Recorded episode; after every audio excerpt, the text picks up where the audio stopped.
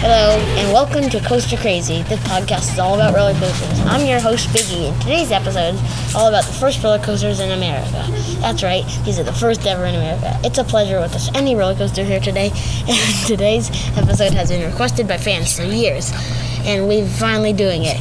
We're talking about the classic roller coasters ridden by millions of people. That's right, it's roller coaster time.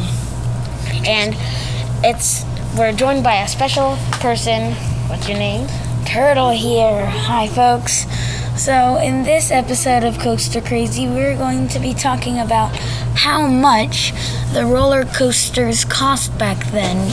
Why don't you tell them how much it costs to ride to ride the coaster back then? It costs a nickel back then. Pretty cheap, I tell you. Yeah. A nickel. Wow. Now, the oldest coaster, which is actually the same coaster that costed a nickel, is is um, the LaMarcus Thompson Switch Mark sorry Thompson Switchback Railway, um, built by LaMarcus Thompson. So, and now and it only tra- traveled six miles per hour.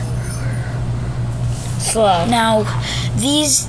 Now we're going to be talking about the tallest coaster. Why don't you tell them what the tallest coaster is? Okay, Biggie. So the tallest coaster would be Kingda Ka, four hundred fifty-six feet up. Yes, exactly. And the fastest roller coaster is going to be Formula Rossa, which goes one hundred forty-nine miles per hour. At Ferrari World. And there is an easily overlooked coaster at the exact same park, park that Kingda Ka is at.